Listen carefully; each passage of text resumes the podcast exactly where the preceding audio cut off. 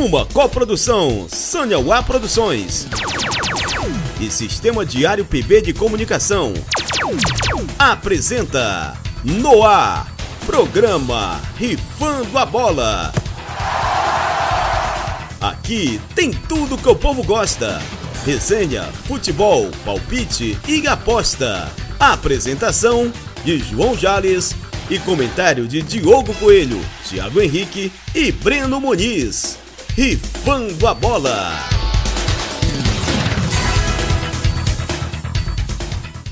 Salve, salve, meu querido ouvinte, minha querida ouvinte que nos acompanha aqui pelo nosso canal do YouTube, nosso telespectador, nossa telespectadora ou então que nos acompanha aí pelas ondas de radio.diariopb.com.br. Eu sou o João Jales e este é o meu, seu, nosso Rifando a Bola, o programa que junta tudo que o povo gosta, resenha futebol, palpite e aposta. E hoje eu estou com eles, os meus queridos colegas de bancada aqui nos comentários, sempre certeiros aqui, bem apurados, muito bem organizados. Ele, Diogo Coelho, a nossa enciclopédia do fute, e o nosso querido homem aí dos palpites certeiros aqui. Se você quer o green, quer ser feliz, vem com o palpite do Muniz. Breno Muniz aqui na nossa bancada. Bom dia, boa tarde, boa noite, Breno. Fala, Jales. Bom dia, boa tarde, boa noite a todos que nos escutam, né? Nas ondas aí do rádio, dos podcasts, enfim. É, e o meu grande destaque aqui logo de início é para a grande vitória do Brasil, né? E eu já deixo uma pergunta no ar para a gente discutir aí. O Brasil pode jogar sem Neymar ou não? É, cara, e aí, Brasil sem Neymar funciona? Será? Eita, vamos que vamos. Agora eu passo para ele, meu querido Diogo Coelho. Bom dia, boa tarde, boa noite, Diogão. Bom dia, boa tarde, boa noite, Jales, Brenos, Serjão, ouvintes do Rifando a Bola respondendo já um pouco bem, contra o Paraguai, contra esse Paraguai pode, né? Quero ver Copa do Mundo. O Paraguai está tá em penúltimo lugar lá e jogando menos do que a Venezuela que está em último, né? Mas é isso aí, só começando rifando a bola, né? Temos Marinho chegando no Rio com status de rei da América, né? Nosso Marinho chegando no Flamengo e muitas atrapalhadas aí da também nessa, nessa Sul-Americana, essa aí, né, Jade? Ó, oh, tem muita atrapalhada aí dessa, dessa nossa arbitragem sul-americana nessas eliminatórias, né? De fato, aí gente teve muita confusão aí, teve penalidades, sanções aí aplicadas a galera da Comebol que bancou isso aí. A gente vai falar disso daqui a pouquinho. É, tá, falar também dele, né? Nosso querido Soundman, o homem por trás de todos os efeitos e defeitos, as vinhetinhas e tudo mais que rola para você aí na Rádio Diário TV, em radio.diariopb.com.br e também, lógico, depois que a gente sai daqui do YouTube, daqui da Rádio Diário TV, a gente está disponível já hoje à tarde também nos formatos aí no seu agregador de podcast da sua preferência, seja ele Spotify, Deezer, é, Apple Podcast, Google Podcast, Uh, enfim, tá por aí, dá aquela pesquisada no Rifando a Bola que você encontra a gente no seu agregador da sua preferência. Vamos que vamos, puxando logo a nossa pauta aqui, que ela tá gigantesca. Vamos logo para os nossos destaques aí, o nosso highlights. Solta a vinhetinha, Sérgio. Highlights. É, galerinha, e highlights tem um monte de coisa aqui. A gente tem, tem comentários aí dos estaduais, futebol europeu, Copa Africana de Nações que chegou nas semifinais, né? Rodada da Lampions, que não foi lá muito boa para os clubes paraibanos, diga-se de passagem. Calendário da Supercopa Feminina, que foi definido e tem também convocação aí da seleção brasileira feminina da técnica Pia Sanraj. Vamos começar pelo começo, né? Vamos, obviamente, aí vamos falar os destaques dos estaduais, que teve coisa interessante rolando aí no Cariocão, no Paulistão, no Cearense, no Mineiro, no Gauchão, nesses estaduais desse nosso Brasilzão adentro eu quero chamar ele, Diogo Coelho, para mandar aí os seus destaques dessas rodadas dos estaduais. O que é que você tem para pincelar aí sobre os campeonatos estaduais? Eu sei que você vai falar do Flamengo, então fala logo, Diogão. O Flamengo não estreou ainda não, pô. O Flamengo titular não estreou ainda não. o Flamengo só está jogando com sub-20 ainda, com o time reservas ali. Vai estrear agora, né? Nessa quarta-feira estreia o time titular com o Boa Vista expectativa aí do, do time titular do Flamengo estreando. e talvez, quem sabe, até Marinho entre né, na partida, já, já começa aí jogando. Vamos ver, vamos aguardar esse, esse Flamengo que vai chegar aí, que está começando o estadual, mais uma preparação aí também para a Supercopa, que tem a decisão da Supercopa contra o Atlético Mineiro, né, no final de, de fevereiro. Mas é isso, é, é, o início ainda dos estaduais, né? Tá, tá começando apenas duas rodadas, tirando o Palmeiras, né, que está viajando essa semana aí para disputar o Mundial, que já, o Palmeiras já disputou quatro jogos do Paulistão, jogos adiantados por causa dessa viagem para o Mundial. Né? Os outros times só jogaram duas partidas, pensando, né? Mas o Vasco demonstrou um bom início ali contra o Volta Redonda, começou goleando no Carioca ali, né? Vasco e Botafogo ali na, na liderança. É isso. Uma vitória e um empate para cada, assim como o Flamengo, e, e sendo saldo de gols. É, então, tudo muito no início, o Fluminense que começou mal, tropeçando ali contra o Bangu e com falha do Felipe Melo, né? Felipe Melo já, já chegou causando lá no Fluminense. Vamos ver como é que vai ser isso aí. O Fluminense que tem também expectativa aí, quem sabe, de dar a volta do Thiago Neves. Aquele é, Thiago. Cara. Não sei, não sei se é muito bom Fluminense, não, mas vamos ver. É, no Paulista, como eu disse, o Palmeiras já, já começou bem, né? Já fez quatro jogos, três vitórias, um empate, vem muito bem. E o lado ruim ali é o São Paulo e o Santos, né? São Paulo e o Santos estão começaram muito mal, a torcida já está desconfiada. São Paulo, é, São Paulo e Santos, a torcida já já estão desconfiadas ali. Enquanto o Corinthians está tá tentando ajeitar o time que pode vir a ser um grande time aí na temporada do Brasil, né? O Corinthians está com grandes jogadores, apesar de idades mais avançadas, tem grandes jogadores aí. É, no Mineiro, o Atlético, Atlético Mineiro fez um grande jogo agora contra o Tom Benz, né? Recuperando na, na, primeira partida que empatou. Enquanto o líder é o Cruzeiro, que vem com duas vitórias aí, começou muito bem. E vai mostrando que tem que o Ronaldo, apesar da, das, dos cortes ali, dos cortes de gasto, da história com o Fábio e tal, tá, mostrou que montou um bom time pode vir para brigar aí até pelo Campeonato Mineiro, quem sabe aí o Cruzeiro não desbanca o Galo aí, né? Que tá ali também, começou mais ou menos, tá uma vitória, uma derrota e também está se ajeitando ainda para o início de temporada. E para finalizar no Sul, né? O, o, Sul tem gente teve a volta do D'Alessandro. D'Alessandro lá voltou no Inter e voltou muito bem, fazendo gol de falta, né? Então, parabéns do Alessandro, que é um, um, argentino, um dos argentinos mais queridos do Brasil. É isso. Brasileiro agora, naturalizado brasileiro. Tá naturalizado. Né? Não só volta para para jogar no Inter agora nesse gauchão, mete esse gol de falta aí nessa rodada importante aí, o Inter que perdeu várias figuras aí nessa janela de transferência, vários jogadores de potencial. Aí o Inter deu adeus a, a essa galera e acabou aí trazendo de volta, desaposentando praticamente, né? Da Alessandro estava lá no Nacional do Uruguai, tranquilo, calmo, já caminhando para o fim da carreira. A galera chamou de volta e ele voltou, dali dali, voltando aí para vestir a camisa 10 do Inter nesse gauchão. Mas deixa eu saber para as bandas mais ao norte, mais ao nordeste. Eu quero saber como é que anda aí esse norte-nordeste, como é que andam as nossas ligas estaduais, como é que anda o Campeonato Cearense. E vai ter Clássico Rei na Copa do Nordeste, mas e aí, como é que andam as coisas pelos estaduais, meu querido Breno Muniz? Quais são os destaques que você traz hoje aí pra gente sobre os estaduais? Charles, o estadual do, do, do futebol cearense, né? É, não tem, não conta agora, nessa, nessa primeira fase com Fortaleza nem Ceará, eles só entram na, na segunda fase, que já é as, as quartas de final, né? Por enquanto eles estão disputando né? apenas, apenas aí a Copa do Nordeste. Então o grande destaque dessa primeira fase chama-se Ferroviário e Calcaia. Dois times aqui da região metropolitana, o Ferroviário é, é da capital Fortaleza e o Calcaia é da cidade de Calcaia, né? Que é a região metropolitana aqui da capital cearense. Então esses dois times comandam essa, essa primeira fase, estão bem avançados aí, com grande vantagem. O Calcaia em primeiro e o Ferroviário em segundo. Então, por enquanto, é, o destaque do futebol cearense é, é, é, eles dois, né? Porque eles comandam aqui essa primeira fase.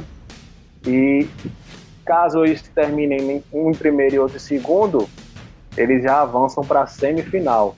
E o terceiro e o quarto dessa primeira fase enfrentam Fortaleza e Ceará respectivamente, né? Então aí eles já estão escapando de Fortaleza e Ceará já nas quartas. E, a, e grande, os grandes favoritos são eles, né? Fortaleza e Ceará, que começaram bem a Copa do Nordeste.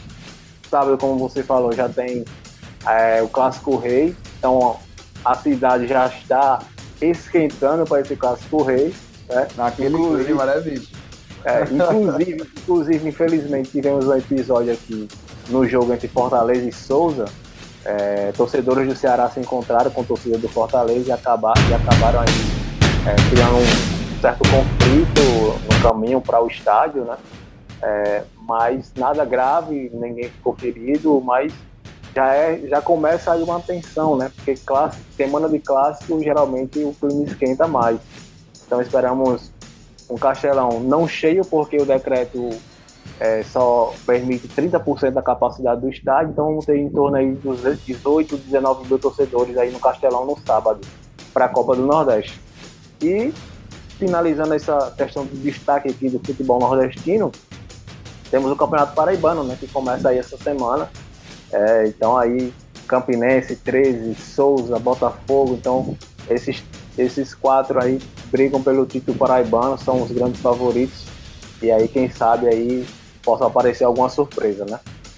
Quero trazer também um destaque do Campeonato Pernambucano, porque a grande surpresa aí, para a surpresa da gente, nesse início de Campeonato Pernambucano é o Ibis. O Ibis está é... em quinto lugar, está em quinto é lugar pior, na né? tabela do. Exatamente.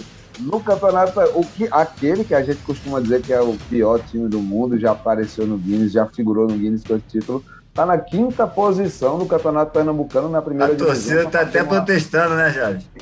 A torcida está até protestando, está ganhando muito, ganhando muito ponto. Assim não pode. Exatamente. Como é que pode? 50% de aproveitamento já nesse começo de Campeonato Pernambucano, uma vitória e uma derrota. Uma derrota diante do Náutico, mais uma vitória. O Campeonato Paraibano tem também as suas, as suas nuances aí, porque teve aí um, um lance do, do, do Nacional de de Patos, né, cara, que a, o elenco do Nacional de Patos acabou sendo despejado aí do hotel por conta de falta de pagamento e tudo. Então parece que o jogo da rodada de abertura aí entre Campinense e Nacional de Patos já tá perigando de não acontecer, provavelmente já tá não vai. treinador, né, Jado?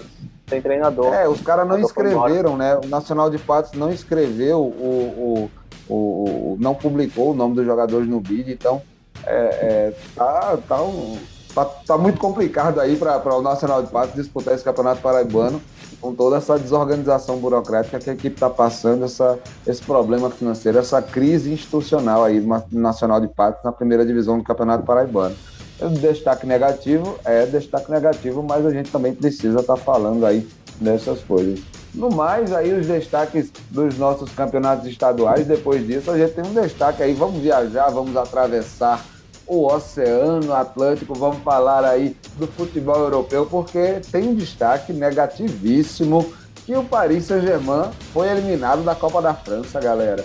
Perdeu para o Nice nos pênaltis com direito a gol de cavadinha do zagueiro Dante. Aquele Dante que já foi da seleção brasileira, jogou no Bayern de Munique. Ele hoje joga no Nice e fez o gol da classificação aí da equipe em cima do PSG de cavadinha para cima de Donnarumma. É, cara, e aí, o que é que vocês têm para comentar? Fala você, Breno. Para ser mais humilhante, né, tinha que ser do Dante, né? De cavadinha mais. cara, uma decepção total, né? Porque o, investimento que o PSG fez para essa temporada é para ganhar no mínimo esses campeonatos né, locais, né? tanto o campeonato francês como a Copa da França. Então, assim, é vergonhoso, né? Perder, perder para um time tão modesto como o Nice. É um time bem organizado? Sim, beleza, é um time bem organizado. Mas não se compara à, à questão técnica do PSG, né?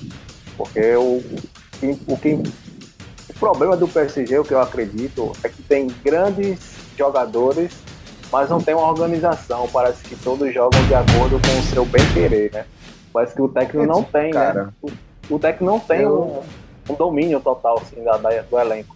É o que, é Maurício o que, Pochettino é o, é o problema. É, eu, eu, acho muito complicado. Eu, eu, e aí, Diogão, o que é que você tem é. para falar? Porque o cara tem Mbappé, tem Di Maria, tem Messi, tem Neymar, e, e o time não decola, cara. O não time, decola. Há, há, sete anos é, é, é, que, que, que, vence essa competição, que vence a Copa da França, foi sete vezes campeão seguido e agora foi eliminado pelo Nice. É tipo o, o Flamengo perder para o, o, o Guarani. Um, América Mineiro, algo esses times assim. Saca? Não, é, é uma coisa é complicado. Que... Foi o que o Breno disse, né? O, o time do Nice tá, tá, é um time organizado, não, é um time muito bom. É um time bem montado e tal, mas pô, é o PSG é, não, é um a gente não vê técnico, esse... né? A qualidade. É, é isso, é um, é um, grande elenco do PSV, né? PSV, que está por tudo e com esse elenco eu concordo, deveria estar tá dominando ali os campeonatos franceses, ganhando tudo com tranquilidade.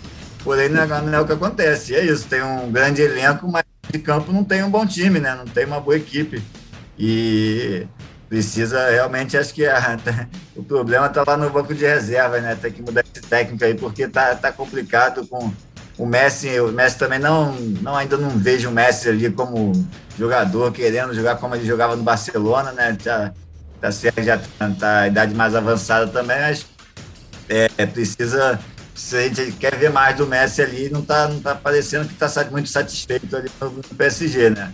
E Neymar machucado e o Di Maria estava na seleção nesse jogo, né? Então teve mais Messi e ali, dois grandes jogadores aí do futebol mundial e não conseguiu sair do 0 a 0 com isso. Então, alguma coisa errada tem lá e, e se eu vendo é no banco de reserva, é no técnico, é no comando da equipe. É, mas, mas, parece que a grande, a grande, assim, pode ser uma, uma receita para o PSG, né? O que o Real Madrid fez, né?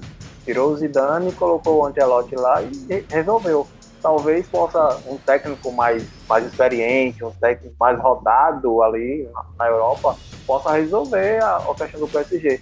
Porque o que falta, é, ao, ao, nosso ver, né, é, é uma questão de domínio do técnico no vestiário. Parece que ele não tem. Então, talvez um, um treinador mais experiente possa conseguir isso. E Jorge Jesus no PSG, e aí? Jorge Jesus no PSG. Um Zidane no PSG. Será? De repente, né? É, tá solto ser. aí, ó.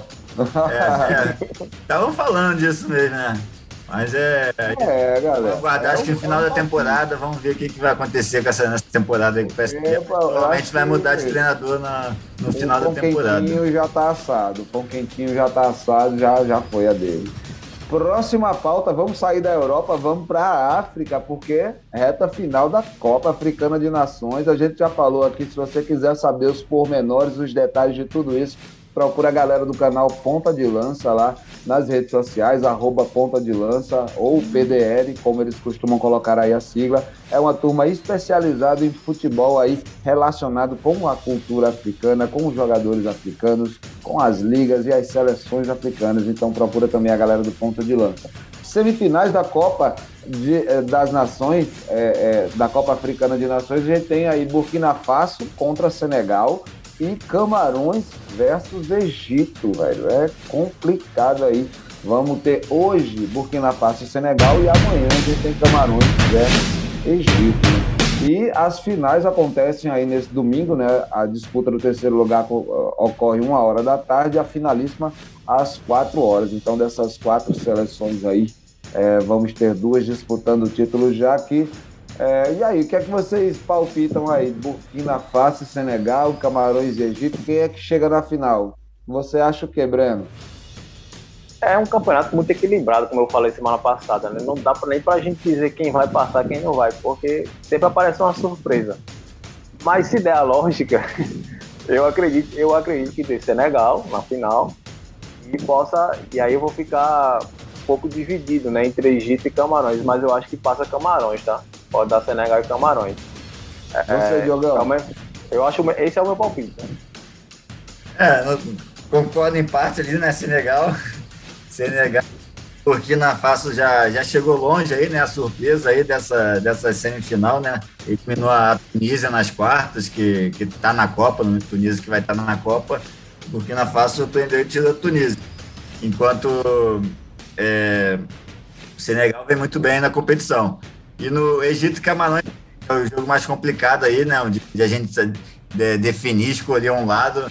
Mas é, o Salah aí toda a sua importância na última partida, né? Virou o jogo para cima do, do Marrocos na, na prorrogação, com um gol e uma assistência do Salah e mostrou também toda a sua importância no Egito. Então, eu vou confiar no Salah e vou, na final, Senegal e Egito aí na, nessa Copa das Nações africanas. Se der, se der isso aí, a gente já tem uma prévia aí da, das eliminatórias da Copa, né? Da repescagem aí, os dois se enfrentam. Então vamos ter aí um, um parâmetro de como vai ser esses jogos aí também. Olha, eu não vou mentir para vocês, não. Eu tô torcendo muito pelo Salah. Eu acho que, que a seleção do Egito chega na final. Mas, ao mesmo tempo, eu tô com a vontade de ver um azarão nessa final da Copa Africana de Nações. Porque você não, você não tira a Turquia que bate em todo mundo por pouco, não, né, cara? Vamos e convenhamos. Burkina Faso ter eliminado a Turquia não é só uma zebra, é uma Tunísia, Tunísia. A Tunísia, aliás. Tunísia. Boa, é. Enfim, a Tunísia não, não bate tanto quanto a Turquia, mas é uma seleção que. Brincadeira aí, essa galera, né, cara? Então eu, eu, eu, imagino que seria interessante a gente ver um Burkina Faso contra Egito na final. De repente aí, vamos ver se, se dá certo. É, Os importadores isso seria péssimo. É, é, vou, vou botar ali no, no, na minha zebra. Quem sabe eu faço esse bilhetinho aí. Próxima pauta, rodada da Lampions. Não foi boa para os clubes paraibanos. Souza tomou uma saraivada em Fortaleza, do Fortaleza. O Campinense tomou 3 a 1 do Bahia em pleno amigão. E o CSA fez o dever de casa, meteu 3 a 0 no Botafogo da Paraíba, sem dó nem piedade lá em Maceió. É, cara, complicado. Vitória do esporte no, no clássico contra o Náutico, né? Que aí é, é importantíssimo para o esporte. Isso aí, o esporte, depois de ter é, sido rebaixado da Série A para a Série B, começar bem na Copa do Nordeste, vencer um clássico pernambucano é importante, né? Quero saber seus comentários sobre isso aí, nosso especialista em futebol nordestino aí. Fala, Brando. Cara, eu assisti praticamente todos os jogos aí que você falou, certo? É, vamos começar pelo futebol paraibano aí, pelos times paraibanos. Eu tive raiva, eu passei dois dias sem twittar nada depois que o Campinense perdeu pro Bahia. Mas vamos lá, eu assisti o jogo do Campinense, certo? Campinense e Bahia aí. O resultado não mostra o, o que foi o jogo. O, é, o, o Campinense perde muitos gols. Né? Ele cria bastante, mas é como você falou, peca muito das finalizações. E isso custou caro. Né? O Bahia, com a equipe mesmo estando na Série B, é uma equipe muito qualificada, tem jogadores muito, muito experientes.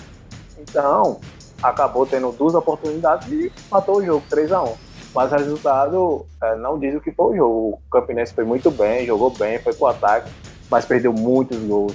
E contra time grande você não pode perder tantos gols como perdeu. E aí tomou 3 a 1 Mesma coisa o, o Botafogo. Criou bastante, bola na trave, o goleiro pegou bola, mas aí, amigo, quem não faz, leva. E levou logo três, né? Porque perdeu gols demais. Criou bastante, é, mas não, não conseguiu finalizar no gol, né? Fazer isso, criar, criar essa, é, é, essa oportunidade em gol. Então, infelizmente, levou 3 a 0 Agora o Souza, cara, sinceramente, eu não sei nem para que veio para Fortaleza. Porque realmente estava Parece que o, o, o Fortaleza era uma Ferrari. Né, o primeiro jogo. Fortaleza era uma Ferrari e o, e o Souza, modéstia à parte aí, é um Fusca, cara. Um Fusca. Porque 5x0 foi pouco. Não, nos ser... perdoe, nosso querido Aldeone Abrantes, aí eu, eu que já soube aí que ele já deu umas escutadas aqui no nosso podcast. Um salve para ele, presidente do Souza Esporte Clube, grande Aldeone Abrantes, nosso fraterno abraço aí. Mas é isso, cara. Poderia ser um 8x0, 10x0 fácil já. Fortaleza, é, né? Fortaleza foi muito, muito superior, muito superior mesmo. É irreconhecível o Souza, né? Até porque fez uma boa estreia contra o CSA. Ganhou, venceu 1x0. Esperava-se que o Souza fosse ter a mesma postura, mas não foi o que aconteceu. E olha que o Fortaleza jogou com um time meio que misto, né? Não foi nem a equipe titular. Agora eu quero fazer uma pergunta para Diogo, um palpite dele. Se o Souza venceu o CSA e o CSA venceu o Botafogo por 3 a 0 o Fortaleza meteu 5 a 0 no Souza. O que você acha que o Fortaleza vai fazer com o Botafogo? Faço a mínima ideia, esse é futebol. É, é complicado. Se for pela essa sua lógica aí, é 8 a 0. Mas, mas essa lógica não está certa, não. Essa lógica é ilógica.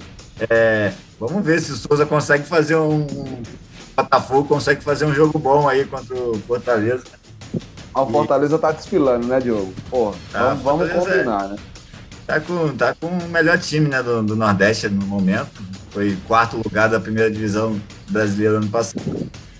Vem, vem com um grande time aí, mesmo time misto, né? Mesmo time misto é um, é bom time que, que se o adversário não fizer um bom jogo, vai tomar olhada porque eles vêm muito bem. É o, é o projeto Fortaleza, né? Porque é o, é o todo do Fortaleza vem muito bem. Então, mesmo que não seja o time titular, o time que os jogadores que entram são bons jogadores, são jogadores de, que conseguem manter o nível do time lá em cima.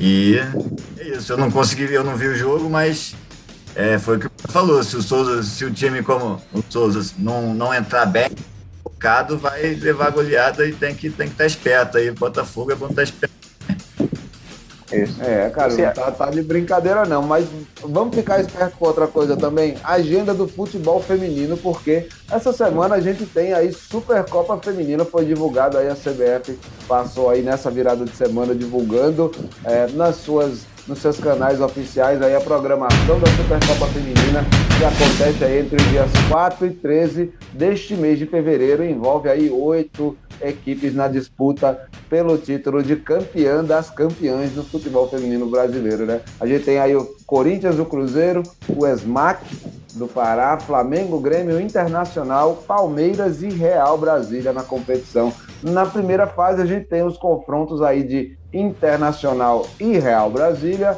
Grêmio e Cruzeiro, Flamengo e ESMAC e Corinthians e Palmeiras. A gente já tem já derby paulista, derby paulistano já na primeira fase da Supercopa. É, cara, depois, na né, fase seguinte aí a gente tem semifinais e finais aí de mata-mata, né? Jogo único, sistema é, de disputa da Supercopa.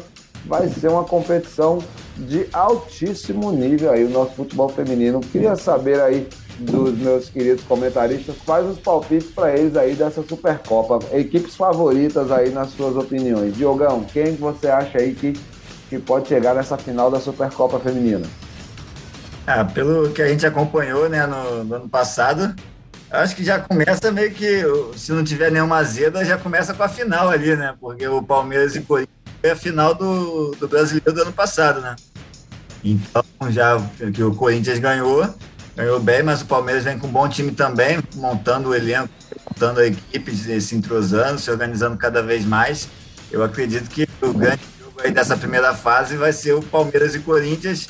E quem passar daí, para mim, é o, é o, favorito ao título. Se for outro que não sejam aí, para mim já, já é uma zebra aí, né? Mesmo, mesmo com o Flamengo aí, com jogadoras convo, com jogadora convocada para a seleção também, né? Que tivemos. Mas é, acho que Corinthians e Palmeiras aí são, são os principais candidatos ao título nessa Supercopa. E já vai começar aí decidindo nesse, nessas quartas, que dá chance aí, abre mais chances para as zebras, né? Para as zebras que você gosta das zebras, Zé.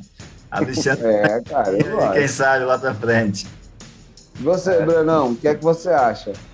Também Nossa, concordo com o Diogo. É assim, uma final antecipada, né? Corinthians e Palmeiras aí, infelizmente, se enfrentam, vão se enfrentar nessa fase. Sorteio, né? é bem feliz, felizmente. Mas eu, eu queria tocar num ponto muito interessante que é a, a CBF dando, dando a, a mais, mais oportunidades para o futebol feminino, né? Criando essa, essa Supercopa, né? Ter um Campeonato Brasileiro muito bem também. E também a, a mídia, né? A mídia dando, dando fez a, a futebol feminino é, com grandes audiências, né?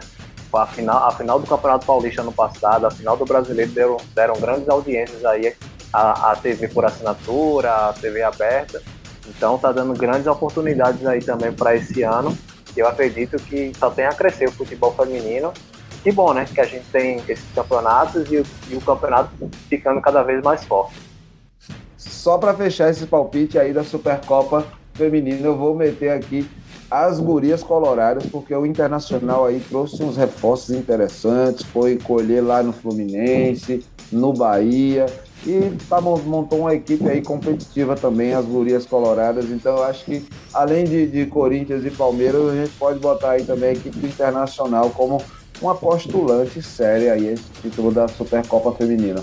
Para encerrar esse primeiro bloco do nosso Rifando a Bola, daqui a pouco a gente volta com o nosso é, é, programa no segundo bloco com o Fofoca de Gandula, trazendo tudo que a gente vê aí fora das quatro linhas, a nossa resenha semanal. Mas antes vamos falar de fechando esse primeiro bloco, a convocação da seleção feminina, né, para o torneio da França, que a técnica Pia Sanraj fez a convocação aí, o nosso Diogão trouxe aí a lista de convocadas aí pra gente. Fala pra gente, Diogão. É isso aí, torneio da França que começa dia 16, o Brasil começa jogando contra a Holanda, no dia não, torneio amistoso que vale como preparação para a Copa América. E as convocadas são a goleira, as goleiras Isidora, do Benfica, Lorena, do Grêmio e Júlia, do Palmeiras. Na defesa tem a Rafaela, do Arsenal, Daiane, do Madrid FC, Tainara, do Bordeaux, da França, Tamiri, do Corinthians, Antônia, do Madrid FC, Thaís Regina, do São Paulo, Letícia Santos, do Frankfurt e Fernanda Palermo, do São Paulo. No meio-campo temos Ari, do Palmeiras, Adriana, do Corinthians, Caroline, da North Carolina, Angelina do Olympic Rain, Duda Celino do Flamengo, Luana do PSG, Júlia do Palmeiras. E no ataque temos a, North Carolina, Marta do Orlando Pride, Geise do Madrid FC, Bia Zanerato do Palmeiras e Gil Costa do Levante. Essa aí são a convocação da Pia, que tem, a, que tem essa Copa América no meio do né, que vale paga quem a Copa América é disputa que vai para o Mundial, Copa do Mundo de 2023, Copa do Mundo feminina. E algum apontamento? Não, agora é. só falar. Só queria falar. São masculino ah, também, né, Jálio? Por favor, por favor. Não, é, a gente falou pouco, né? Falando só aquele iníciozinho lá, mas é. Queria falar que do, do jogo que, que tivemos ontem, né, do Brasil e Paraguai, foi um, foi um, um teste. A gente está fazendo testes aí, né, com, com novos jogadores para a seleção. Acho que o, Paquetá vem vindo muito bem. Acho que está garantido essa, quem sabe, até titular no time. O Anthony, tivemos bons jogadores ali também pelos lados, tentando substituir o Neymar, né, que, que falta ainda o substituto do Neymar, que se o Neymar, vamos ver como é que ele tá na Copa, mas o o, o Tite vem fazendo bons, bons testes aí. Que, que falta um pouco ainda para o Vinícius Júnior. Falta um golzinho Vinícius Júnior, está devendo um pouquinho, mas vamos ver se o Brasil consegue melhorar até a Copa aí, acertar esse time para a gente ter chance. No momento eu vejo a Argentina com mais chance que o Brasil. É complicado. E você, Brenão, para fechar esse primeiro bloco? Esse Brasil aí dessas eliminatórias, a sua análise dessa, dessa rodada dupla, essa seleção vai longe? Olha, tá aqui na América do Sul o Brasil tá voando, né? Vamos ver, vamos ver na Copa que é outra história, mata-mata, então é, é, totalmente diferente, né? Pra gente analisar. Mas falando de jogadores, eu acho que o Matheus Cunha já, já cravou a sua, sua vaga para a Copa, eu acho que ele não sai mais da titularidade aí porque Firmino e Gabriel Jesus muito abaixo dele, né? Então, o, o, o Matheus Cunha ele dá uma dinâmica ali no ataque, eu acho que dá, acho que casou muito bem ali. Vinícius Júnior, é como o Diogo falou, ele está procurando a sua, a sua vaga ainda, mas eu acho que pode ser um, um titular, né? Um titular da seleção brasileira. Eu acho que de certo mesmo é a zaga brasileira, né? Eu acho que Thiago Silva e Marquinhos não tem como sair da zaga. Os dois são muito seguros ali.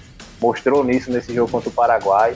É, e, os go, e, o, e, os goleiros ali, o Brasil está muito bem servido, né? Quem entrar dá conta do recado. E um detalhe: Daniel Alves, mesmo lá com a sua idade avançada, joga no meio, joga na lateral. Eu acho que ele vai ser o titular da seleção brasileira. Também tô achando, também tô achando que Daniel Alves de... não tem, não tem um lateral direito à altura do Daniel Alves, né? Não é à toa que ele tá aí, voltou pro Barcelona, eu acho que ele vai ser o titular da seleção brasileira na Copa do Mundo. É isso aí, com essa forte declaração sobre Daniel Alves, a gente chama aí o final desse primeiro bloco, que eu preciso beber uma água, que eu não acredito que a gente vai ter que conviver com Daniel Alves em mais uma Copa do Mundo, não. Mas é isso aí, galerinha, a gente vai para o nosso intervalo e daqui a pouquinho a gente volta aí com o nosso Fofoca de Gandula, de, eh, desfiando aí todas as resenhas fora das quatro linhas. Não sai daí que a gente volta já já. Programa Rifando a Bola.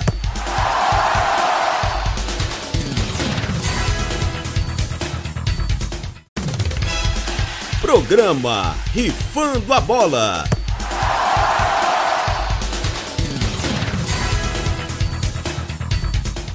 Voltamos aí para o nosso segundo bloco do meu, do seu, do nosso Rifando a Bola, o programa que junta tudo que o povo gosta, resenha, futebol, palpite aposta. Eu sou o João Jales e conto aqui com a presença dos meus queridos Diogo Coelho e Breno Muniz, além, claro, de Sérgio Ricardo, nosso soundman, garantindo aí tudo nos bastidores. Vamos agora para o nosso segundo bloco, o meu, o seu, o nosso Fofoca de Gandula, aquele quadro que a gente adora ficar cornetando aqui sobre tudo que rola fora das quatro linhas lá, fora do gramado. Então solta a vinhetinha, Sergião. Fofoca de Gandula. É, nesse Fofoca de Gandula de hoje a gente tem aí um monte de, de assuntos aí. Vamos começar por trapalhadas da arbitragem que protagonizaram aí nessa rodada das eliminatórias da Copa da América do Sul, né? É, das mais importantes partidas nas eliminatórias sul-americanas foram protagonizadas pela arbitragem. Né? Na rodada passada aí a gente teve é, em Equador e Brasil, perdão, né? a arbitragem confusa que influenciou diretamente no resultado da partida. A gente teve dois cartões rolando lá para o Alisson, inclusive, naquele jogo, né? Já em Chile e Argentina, né, na rodada anterior também, os auxiliares brasileiros lá é, eles esqueceram as bandeirinhas e improvisaram instrumentos lá com bastões e coletes. Então, complicado, né, cara? A gente tem uma, uma arbitragem dessa aí, das vésperas de Copa do Mundo. E eu queria ouvir um pouco aí dos meus comentaristas discorrerem sobre essas trapalhadas aí. A arbitragem dessa rodada, dessa última rodada agora, não foi assim tão ruim, não. Mas a da rodada anterior, o que foi aquilo, hein, galera? Diogo Coelho. Foi um absurdo, né? Acho que essa vinheta podia ser, podia começar ali com aquela música do, dos Trapalhões, né? Pam, pam, banana. Porque foi uma atrapalhada só, né? Em jogos de, de, importância aí, né? O Brasil e o Equador, o Equador brigando pela, por garantir sua vaga aí no Mundial, né? Jogos de, de grande importância dos principais campeonatos do mundo aí, Copa do Mundo, né? Como a gente costuma dizer também, eliminatórias da Copa do Mundo já. E não pode acontecer uma coisa dessa, né? O cara dá o. No, no jogo do Brasil e Equador foi mais a incapacidade do árbitro mesmo, né? De, de pô, conseguir apitar o jogo ali, porque ele, todos os lances capitais da partida ele errou. O VAR entrou quatro ou cinco vezes, né? E, e todas as vezes ele, ele, mudou de opinião, trocou, é, inverteu a, a, anulou os cartões do Alisson, né, anulou pênalti. Então, foi muito Foi o Vilmar Roldan, né? O Vilmar Roldan, que apitou a partida e errou praticamente tudo, tudo que tudo que era de importante na partida para ele marcar ali, ali, ele errou. Por sorte, tivemos o VAR que, que corrigiu os erros ali para a sorte do Brasil, porque senão a gente teria perdido o jogo lá, sem dúvidas. E para do Alisson também, né? Que mais uma história boa para contar na vida, duas expulsões em uma partida e terminou o jogo em campo. É, e pelo lado dos bandeirinhas, é, ali é, não sei nem o que falar, né? É muito absurdo, um cara, pô, árbitro FIFA aí de campeonato internacional, Copa do Mundo, o cara me esquece a bandeirinha no hotel e, e aí também concordo, acho que o Daronco e o delegado da partida não poderiam ter deixado o jogo acontecer daquela maneira, né, com bandeirinhas improvisadas ali no, no grande, no famoso jeitinho brasileiro, é, com coletes improvisados de bandeirinha. Foi, foi um absurdo aquilo ali, isso é inadmissível num campeonato do nível de eliminatória de Copa do Mundo isso acontecer e permitirem né, que o Bandeirinha é, faça uma coisa dessa. E, Cara, é, olha. Penso, né, e bem suspenso, ao meu ver. Não, o Chile, o, o, o, Chile e a Argentina jogaram em Calama, né? Lá no deserto do Atacama. Eles, eles resolveram tirar do Estádio Nacional, né, lá de Santiago, e levaram lá para o estádio do Cobreloa, lá em Calama, lá no frio do deserto, na noite fria do deserto chileno, lá no norte do país, para enfrentar a Argentina. Os caras mandam um jogo lá para o estádio do Cobreloa, aí a galera da arbitragem esquece é, as bandeirinhas. Os caras cara receberam aí quatro meses de suspensão. Breno Muniz. Ele estava em é, o que é pior? Né? O que é pior? O que é pior? o Vilmar Roldan com a arbitragem lá do Equador e Brasil ou, ou essa atrapalhada aí do, dos auxiliares brasileiros que o Daronco deixou passar, mas a Comebol chegou junto? Cara, eu acho que fica empate aí, viu? Eu vou apostar no empate do meu amigo. Como é que você trabalha? Você trabalha com, com, com, a, com a bandeirinha e você esquece seu instrumento de trabalho no hotel. Cara, inadmissível. É a única, é a única coisa que você trabalha no, no jogo e você esquece. Cara, eu acho que mais, mais, mais, mais do que justa essa, essa, essa punição, né? Porque é inadmissível você esquecer seu instrumento de trabalho. Imagina se a gente esquece o, o nosso microfone que a gente vai transmitir um jogo, por exemplo. Cara, tá louco, tá, né? Cara. Tá. Esqueceu um celular. Nossa, Esqueceu um celular. É isso, Pelo cara. De é, é, um é o básico, né? É o básico, é o básico. E o, Agora... e o árbitro. Pode, pode. Fala. Fala aí. Fala aí, pode falar. Não, por, por favor, o que é que o Vilmar Roldan fez? Cara, o que ele não fez, né, bicho? Ele tava bem caseirinho, né? Ele tava bem caseirinho, doido pra dar um pênalti a favor do Equador. Ainda bem que tinha o VAR, né? Você imagina aí, dois pênaltis que ele deu ali, enfim, deu um pênalti ali no final do jogo que poderia ser um empate, poderia, poderia ser a vitória do Equador, na verdade, né? É, é, mas o único aí, lance mas... capital que ele não mudou, né, foi a expulsão do jogador brasileiro, que ali também achei bem forçada aquela expulsão ali do, então, do Emerson é, Royal. Porque assim, o primeiro amarelo dele foi bem no começo do jogo, né? Eu acho que o árbitro ali conversando um pouco, administrando, né? Ele poderia ter deixado é, passar ali de boa, né? É, porque estava no começo do jogo. Mas eu acho que ele entrou tão pilhado, tão mais nervoso do que o, os próprios jogadores ele se perdeu dentro do jogo. Né? Ele se perdeu totalmente. O Vilmar Rodan parece que ele precisa mostrar serviço toda vez que ele apita, sabe? Ele é um cara que a gente sabe que ele não, não tem uma qualidade técnica muito boa. Não é a primeira vez que Vilmar Rodan é, é citado em trapalhadas nos jogos que ele apita. Sabe? A gente já falou de Vilmar Rodan em Libertadores, já prejudicou o clube brasileiro na Libertadores, sabe? Então, assim, é, não é nada, nada de novo sobre o sol. A gente vê atrapalhado do Vilmar Roda. Acho que até ele, ele sabe, né?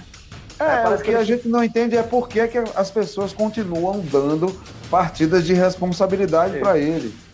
Parece que ele fica dependendo do VAR, ele já entra, ele já entra em campo. Não, se eu errar, o VAR tá lá.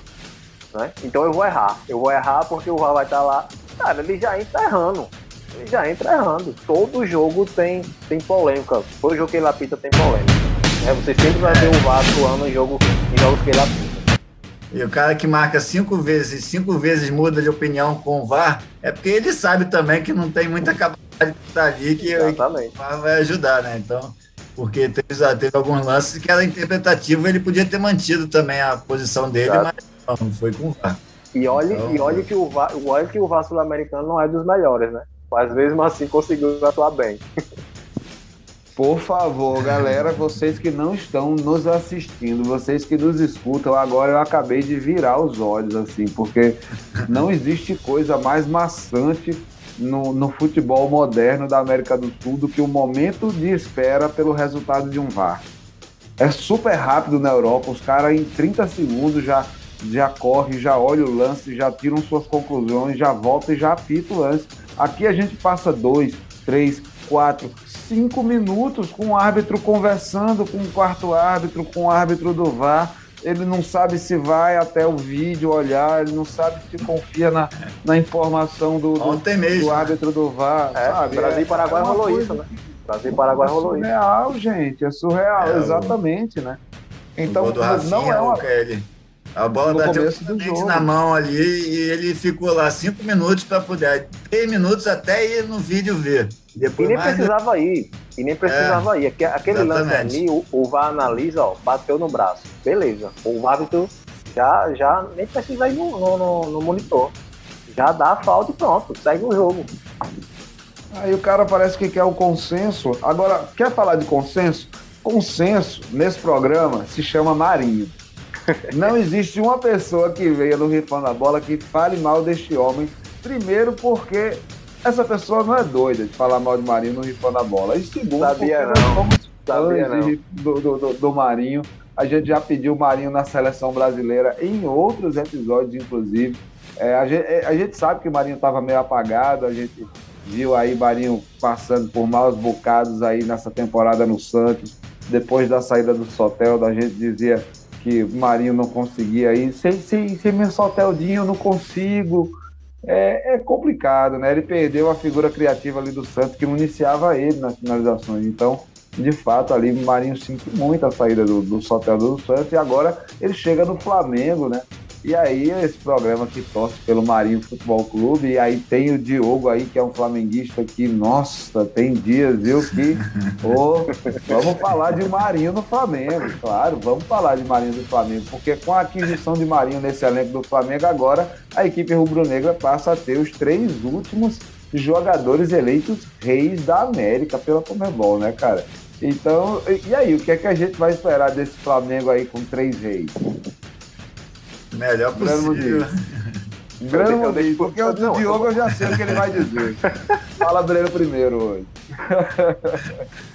Cara, primeiro que eu acho que, eu acho que foi uma boa sacada do, do Flamengo, né? Vendeu o Michael a, a, preço de ouro e trouxe o, o Marinho a preço de banana, né? Porque gastou pouquíssimo para trazer o Marinho, um jogador de bastante qualidade, que está animado por jogar no Flamengo, eu acho que vai dar super certo. Agora, eu não sei se ele vai ser titular, né? Porque ele já pega uma equipe bem prontinha, né? Já pega uma equipe ali bem formada, um time titular já feito. Então acho que ele vai ser uma reserva de luxo. Mas dependendo do, do desempenho no decorrer aí da temporada, pode ser que ele pegue a titularidade como o Michael pegou, né? Então, assim, é, eu acho que o Marinho tem tudo a agregar aí no time do Flamengo. E vai ter aí o mini aleatório aí no time da Gávea. Nossa, vai ser maneiro, vai ser maneiro. Eu tô imaginando aí é. o, o Marinho, o Marinho eu, eu acho, Diogo, que cabe você botar Bruno Henrique, Marinho e, e, e Gabigol na mesma escalação. Não cabe, não? Cabe, cabe. Ainda tem o peso ali também, né? É, é isso. Muito, é muita gente boa ali. Claro que são só 11 no Vamos ver como é que o Paulo Souza vai montar essa equipe, mas é isso, Marinho acho que chega para brigar pela titularidade mesmo, né? É o minimício do Marinha com o foguete do Bruno Henrique lá, né? E é muita gente boa, os três reis, três reis da América unidos no Flamengo, acho que a torcida gostou bastante. Eu também gostei da contratação do Marinho. Achei que concordo com o Breno que foi uma ótima jogada, né? Vendeu o Michael aí, o Michel que fez um grande campeonato, foi uma perda importante também para o Flamengo. Mas vem o Marinho que, que chegou também, ao meu ver, para fazer história no Flamengo, né? Tem 31 anos, é, é jovem, relativamente jovem ainda, pode ter mais uns 5, 6 anos aí de bom futebol pela frente, ou até mais. Então, eu acho que o Marinho tem tudo para dar certo, né? E chegou chegou, chegou ali com, com o pai, né, flamenguista, chegou todo emotivo, querendo, querendo mostrar serviço, não é aquela, aquele marinho que a gente viu do Santos ano passado, triste, sem soteudo, sem, sem vontade de jogar, né, eu vejo o Marinho chegando com vontade e o Flamengo tem, tá tendo muito isso, né? Esse, essa, esse carrossel de emoções aí que tá tendo no Flamengo, que é o Michael saindo chorando, dando entrevista chorando, saindo o Marinho chegando com o pai também, chorando também na entrevista. E acho que o Flamengo faz muito bem isso agora, tem feito isso muito bem, de contratar jogadores com, com alma, com, com coração rubro-negro, né? Que isso, acho, acho que isso é, é importante também para o jogador chegar e se adaptar mais fácil, jogar com, com garra, com vontade também. Então, o Marinho tem tudo para dar certo aí, para dar alegria para o pai, para a família, para a cidade dele lá. Pode Ah, estrear sem hoje. né? dúvida. Pode estrear hoje e já tá relacionado com o jogo contra o Boa Vista. É. Exatamente, pode estrear hoje aí contra o Boa Vista, o Marinho vestindo a camisa 31 aí, emocionou aí a todo mundo. Ele, ele tem essa identificação afetiva com o Flamengo, o pai dele também tem, né?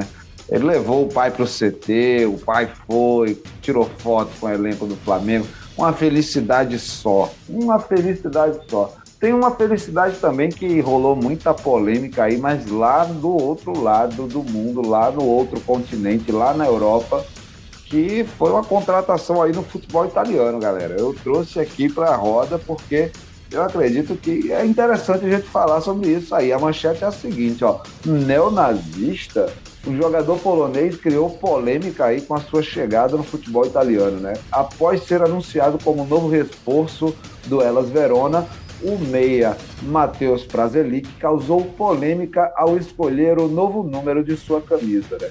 Após adotar o número 88 para sua camisa no novo clube, o atleta está sendo acusado de fazer referências nazistas. Né?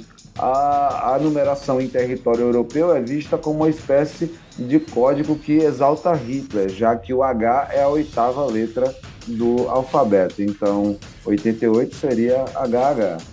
É, enquanto muitos torcedores aí se irritaram com essa escolha, né, e se pronunciaram nas redes sociais, alguns grupos aí de extrema direita ligados ao clube, né, fizeram questão de via público aí festejar a decisão do atleta, a contratação dele e a decisão de ter é, é, assumido a camisa 88. Né. Várias publicações correm aí pelas redes sociais com os chamados ultras, né, italianos aí em êxtase. É, revelado no Legia Varsóvia, né, o o polonês chega ao futebol italiano pela primeira vez, né? É o primeiro clube que ele defende na Itália.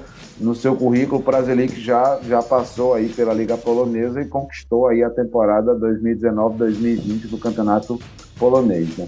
O Elas Verona, por outro lado, né, já foi acusado historicamente aí é, de ter uma das torcidas mais racistas é, do futebol italiano. Já foi inclusive é, alvo de várias sanções aí ao longo de sua história disputando a Liga Italiana. Então, tem, tem várias referências dentro de, dentro de todo esse conceito. Eu pergunto para vocês, galera, esse cara ele vestia a camisa 8 lá no Legia Varsóvia. Tem motivo para ele chegar e vestir logo no Ela Verona essa camisa 88 com todo esse contexto? Vamos, vamos combinar aqui. Diogo Coelho. É, desnecessário, né? Desnecessário, sabendo que tem toda essa, essa polêmica aí com o número 88, né?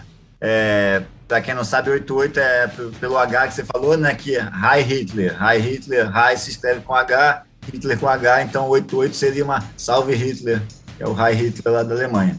É, então, eu, eu particularmente eu gosto do número 8, eu gosto do número 88, mas, mas é isso, se tem toda essa, essa polêmica, toda essa questão envolvendo esse número lá e é uma, uma questão forte, né, uma questão importante de, de combate ao nazismo, eu acho que, que pode ser evitado, né? É claro, se ele, ele gosta do número 8, aí eu não, eu não posso julgar o jogador porque eu não conheço, não sei qual foi os reais motivos para ele colocar esse número.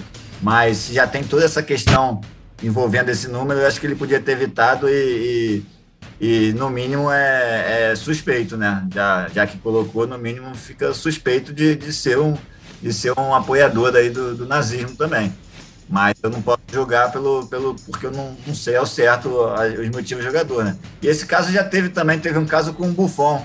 Para quem não sabe, teve o Buffon na época, temporada de 2000 e 2001. E ele também usou 88 pelo Parma. E na época a comunidade judaica lá de Roma é, acusou ele também de ser coisa de nazismo e tal. Ele falou que não, que o 88 é, que significava é, quatro bolas, que era o ressurgimento dele no futebol. Então ele usou essa desculpa que eu não achei muito boa, não, mas pode ser, pode ser as coisas dele lá. Mas é isso, não, provavelmente né, não é o primeiro e provavelmente não será o último caso aí desse 88, que eu fiquei sabendo agora, não sabia também dessa questão do 88 lá, que é um número que eu gosto, mas fico. Mas se, se tem essa questão toda, acho que pode ter evitado e e até 87, né? 87 do esporte é melhor lá. Olha aí, eu gostei que ele assumiu que a 87 é do esporte, né? Que bom. É, é, meu, meu querido, meu querido. A série B, queria... tá? A série B, tá? Não, enfim, eu, eu, eu, eu, queria falar também, trazer dois outros elementos sobre, sobre, sobre essa, esse assunto, né, do, do da camisa dele e tudo mais, que é o seguinte. O Brasilic, ele, ele tem o costume de, de, de comemorar seu, seus jogos, seu, seus gols com saudações, assim, bem disciplinadas, umas coisas tipo bate continência, sabe? Uns negócios meio. Primeiro, né? O primeiro fato, ele costuma bater continência quando comemora gol. Aí, beleza. Aí vou trazer mais um fato aí relacionado à torcida do Elas Verona, né? Que é importante também a gente trazer isso. Nos anos 1990, acho que foi 1996, 1994, se não me engano, é, é, a torcida do Elas Verona, ela teve, ela teve a audácia de pendurar um manequim preto pelo pescoço no estádio. Então, é, é, os ultras dessa, dessa torcida do Elas Verona, né? Di, diante de, de, de, um, de, uma cena pavorosa dessa, de eu chegar para vocês e descrever uma, uma cena dessa no estádio de futebol nos anos 90 na Itália, é, até ontem, são duas décadas de diferença.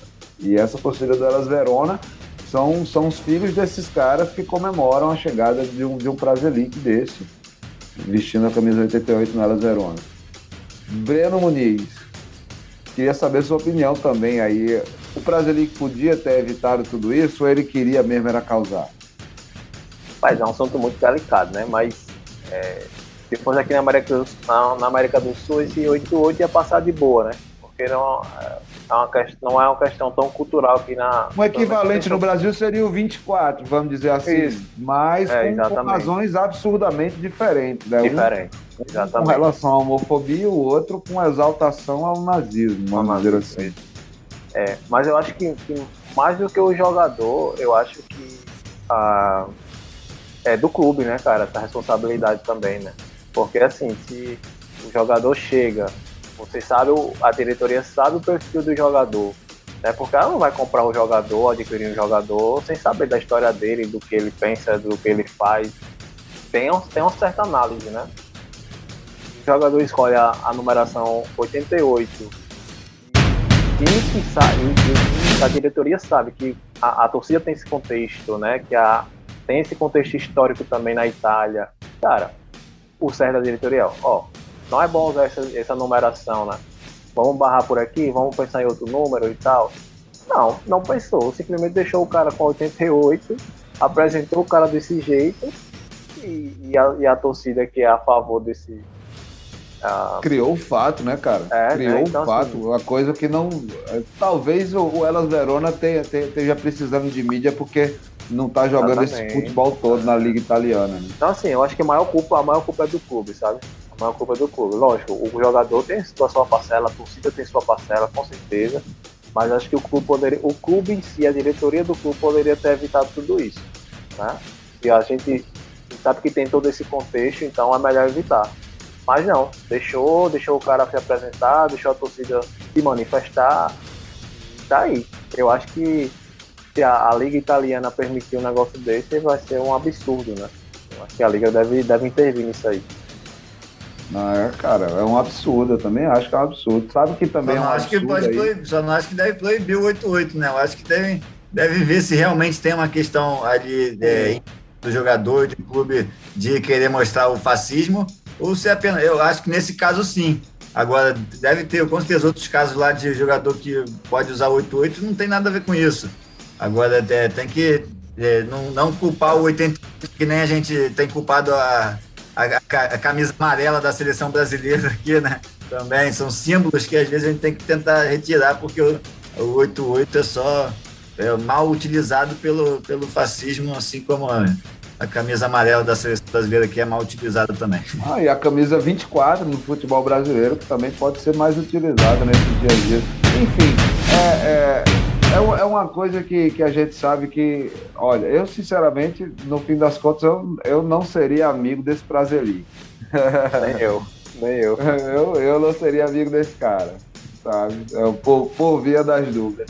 sabe, sabe também quem, quem rompeu aí amizades aí, cara? CR7.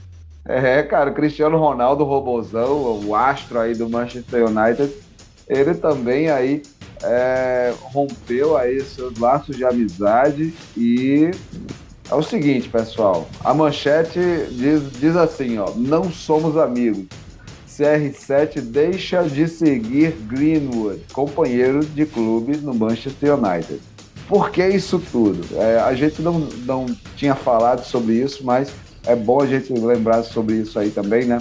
O astro Cristiano Ronaldo deu o que falar nessa semana após o seu posicionamento nas redes sociais a respeito do seu colega de clube. Para quem não sabe aí, Mason Greenwood enfrenta um escândalo de agressão sexual e violência doméstica aplicada contra sua namorada. É, cara, o jogador do Manchester United foi preso e o clube afastou ele da, da agenda de treinos e jogos aí que tinha pela frente, né? A Nike, a marca esportiva que patrocina o atleta, né, o Greenwood, ela emitiu nota declarando que monitora a situação com preocupação, né? E aí você vê aí a, a sucessão de fatos. Depois que CR7 deixou de seguir Greenwood, vários outros jogadores aí do Manchester United também seguiram aí o gesto do, do atacante português. Né? O Bruno Fernandes também deixou de seguir, o Pogba, o Sancho, o Maguire e o Rashford também não seguem mais o Greenwood nas redes sociais. Enquanto isso, tem esse clima aí, é, é, é, essa tempestade, essa turbulência no ambiente do Manchester United. E aí, eu queria saber aí as, as impressões de vocês. É, Breno, o que você tem para comentar sobre essa situação, cara? Complicado, né? Complicado. Infelizmente, infelizmente, mais um caso, né, Jales? Infelizmente, mais um caso de violência, de violência contra a mulher no futebol. Felizmente. Mas eu acho que a, a atitude, a atitude de, do Cristiano Ronaldo e dos demais jogadores do Manchester mostram que eles não são, não são a favor disso, né? E, e se realmente o Greenwood for culpado, tem que ser, tem que ser punido. Né? Inclusive ele foi tá preso, né? Tá afastado do clube também. Exatamente. Então, assim, não é, não é, não é igual aqui ao Brasil, né? Que tem todo um jeitinho brasileiro para se escapar de, de, certas, ah, certas tá aí, né? né? Exatamente. Mas lá não, lá tem que ser cumprido e vai ser punido. Se realmente for comprovado, ele tem que pagar, né? Tem que pagar eu acho que a atitude dos jogadores é justamente essa, né? Se realmente ele for culpado, a gente é contra qualquer violência e, e eles querem também, lógico que estão tirando o deles da reta, né, também. Porque, porque não, não querem ter a sua imagem relacionada a um cara, a um, a um agressor, né? Tem tudo isso também. Não, eles estão tão certíssimos, assim, além de, de, de pensar na, na, na, imagem deles, né, assim, eu acho que a própria, a próprio caráter dos caras, assim, falou alto aí, ó, cara, é, é isso, é isolar esse cara e, e deixar o cara aí responder por aquilo que, que ele tem que ser responsabilizado, né? Diogo, Diogo bem sabe que, que é. esse, esse Greenwood, ele, ele já não é fluxo cheiro, galera. A gente já falou, já, inclusive, já deu notícia sobre ele, polêmica aqui, que ele tinha levado umas garotas de programa, umas mulheres aí para concentração da seleção da Inglaterra. Sabe? Ele e Phil Foden, do Manchester City. Aí os dois mais, mais novos ali, dois, dois moleques e tal, foram e resolveram levar a mulherada para concentração, foram cortados da seleção inglesa. Então é uma galera. Já com essa namorada na época, né? Ele já tava com essa namorada na época. Boa, Diogo. Foi, foi, o início ali, como eles começaram tipo, a ter, dar um tempo na relação, aí voltaram e voltaram e teve essa história toda. É bem complicado, né? Bem complicado. Eles foram cortados nessa época da seleção. É isso, é o que o Bruno falou, mais um caso de assédio, né? Que é um, o, esse machismo que está enra, enraizado aí na nossa sociedade, no mundo inteiro, nossa sociedade patriarcal. É, primeiro, em relação ao Cristiano Ronaldo, mas, mas nunca seguimos o Greenwood. Mas é, é, em a respeito do Greenwood é, um absurdo, né? Como eu, como eu, como eu disse, é, é o caso de, de agressão contra a mulher e é um dos casos mais é, que mais acontece o feminicídio, né? Que é o, o, a relação entre o homem e a mulher, o namorado, o marido, o maior caso de feminicídios que a gente tem eh, no mundo é por causa de homens, de maridos ou namorados que matam a, a esposa ou a mulher. Qual o caso do feminicídio no mundo? E esse aí seria, se, se deixa acontecer, se ela não se pronuncia, podia, podia ser mais um caso ali, né? Como, como tivemos o Bruno também, né? O Bruno, ex-goleiro do Flamengo, que foi preso também, que matou a Elisa Samud. Era um caso de. Foi relação entre homem e mulher, não era namorada, mas foi de uma relação entre homem e mulher, nesse sentido. Então tem que ser combatido. Que bom que ela postou o vídeo lá, né? Vídeo forte da, da boca sangrando e tal. E me parece que ele, que ele é culpado sim, tá preso, né? Perdeu o patrocínio da Nike. E aí tá. Isso aí me lembrou, né? Tipo, é, me lembrou que eh, perdemos nossa querida Elza Soares aí nesse, nesse mês de janeiro, né? Duas semanas atrás, se não me engano. E ela, e ela sempre combateu muito isso. Tivemos na época também, o Garrincha também tinha essas questões com ela, era uma outra época, mas também tinha. E ela deu uma entrevista um tempo atrás falando que na época, ela fala falando, né? Na minha época, a mulher só tinha o direito de apanhar. E é essa sociedade que a gente vive até hoje, infelizmente, a gente está combatendo cada vez mais isso, mas infelizmente ainda tem muito, muito machista aí, machista, é, preconceituoso que, que continua atuando e ensinando, né? Porque o Greenwood é um, é um cara de 20 anos, então ele tem isso enraizado ali na, na família, de onde vem também. E aconteceu o que aconteceu. Que bom que ela, que ela se pronunciou, que bom que ele está preso e vai responder pelos crimes e a gente tem que continuar combatendo isso, porque isso é muito grave aí que a sociedade e as mulheres sofrem já desde milhares de anos atrás. Então isso precisa ser cada vez mais combatido. Que sirva de exemplo, né? E que eu e que sirva de exemplo, porque a gente vê muita impunidade, né, nesses casos. Então, ele esse caso possa servir de exemplo para outros casos. A gente viu, por exemplo, eu lembrei agora do caso do goleiro Jean do São Paulo. São Paulo afastou o cara, mas o cara convive ainda com futebol, foi lá pro Paraguai. Né? E é ídolo lá no Paraguai. Então, assim, para você ver como, é, como é, como é o, o nosso contexto, né, nesses, nesses casos, infelizmente. É, e talvez esteja maltratando alguma outra mulher lá no Paraguai. Exatamente. É isso aí, vamos seguindo então, levantando essa bandeira da, da, da violência contra a mulher também aqui no programa, é importantíssimo isso.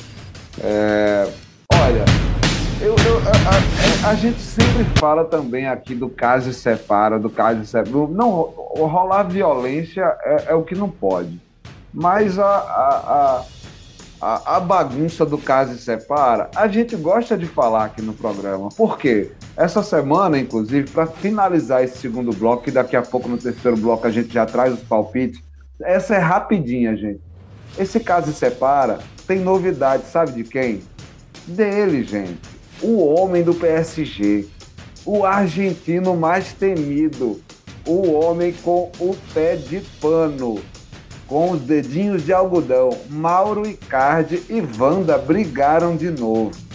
É, galera, se separaram é, de novo. Mais uma vez, Wanda veio reclamar da infidelidade de Icardi. E aí eles se separaram de novo. Icardi já foi dormir fora de casa de novo esta semana. E vamos aí seguindo, vendo aí as atualizações sobre esta novela do futebol, que é maravilhoso a gente falar de Van de Icardi. É um casal lindo, maravilhoso, que a gente torce muito para continuar junto.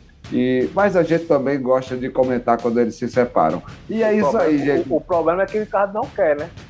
Eles fiquem juntos. não, Icardi, Icardi é louco, apaixonado por, por Wanda, segundo ele.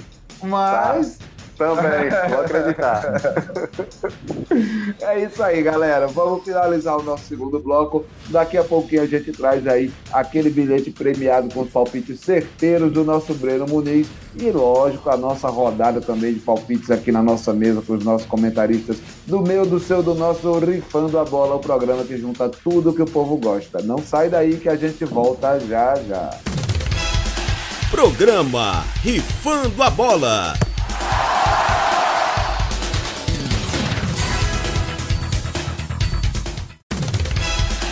Programa Rifando a Bola.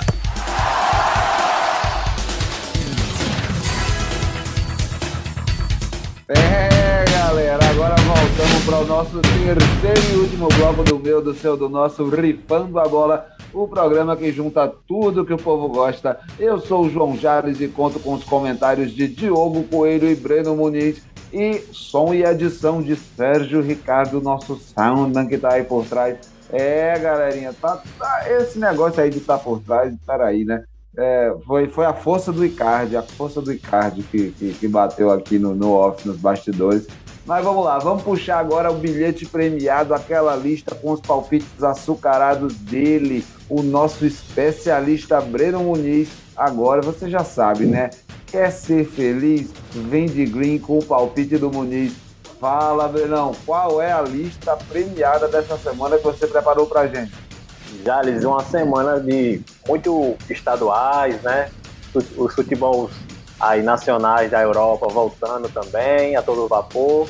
Então a gente preparou uma listinha aqui especial para a galera que gosta de apostar aí nesses campeonatos. Lembrando que semana passada a gente acertou aí mais ou menos 80%, tá? Então cola com a gente e dá certo. É, para começar, para começar, Corinthians e Santos jogam nessa quarta-feira aí, clássico paulista. Silvinho contestado, o Santos muito mal, não venceu ainda nesse campeonato. Então, já eu deixo o meu palpite que o Corinthians vai vencer, tá? E as casas de apostas aí, mais ou menos, estão pagando 1,80 para a vitória do Corinthians, 3,10 aí para o empate e 4,50 para uma vitória do Santos. Lembrando que o Corinthians joga em casa, na Neoquímica Arena, então é sempre difícil vencer o Corinthians lá, né? Então aí eu, eu minha aposta é uma vitória do Corinthians. Seguindo a nossa lista aqui, temos a Copa Africana de Nações. Eu separei um jogo aqui de Camarões e Egito, semifinal, né? Da Copa Africana de Nações, que vai ser nesta quinta-feira, às 16 horas. E aí, para uma vitória de Camarões, 2,15. Para um empate, 2,75. E para uma vitória do Egito, 4,35. Então aí, Camarões favorito para vencer. E a minha aposta é Camarões, como já falei lá no início do programa, para que Camarões passe aí para a final. Seguindo a nossa lista aqui, vamos de Campeonato Espanhol, Barcelona e Atlético de Madrid, domingo, meio-dia e 15. O Barcelona é quinto colocado, o Atlético de Madrid quarto, a diferença é só de um ponto entre eles. Então, confronto direto aí. Minha aposta é uma vitória do Barcelona, que joga em casa. E para a vitória do Barcelona, as casas de aposta estão tá pagando aí 2,25 para um empate 3,60 e para uma vitória do Atlético 2,90. Então, repetindo aí, a minha aposta é uma vitória do Barcelona, tá? Esse domingo.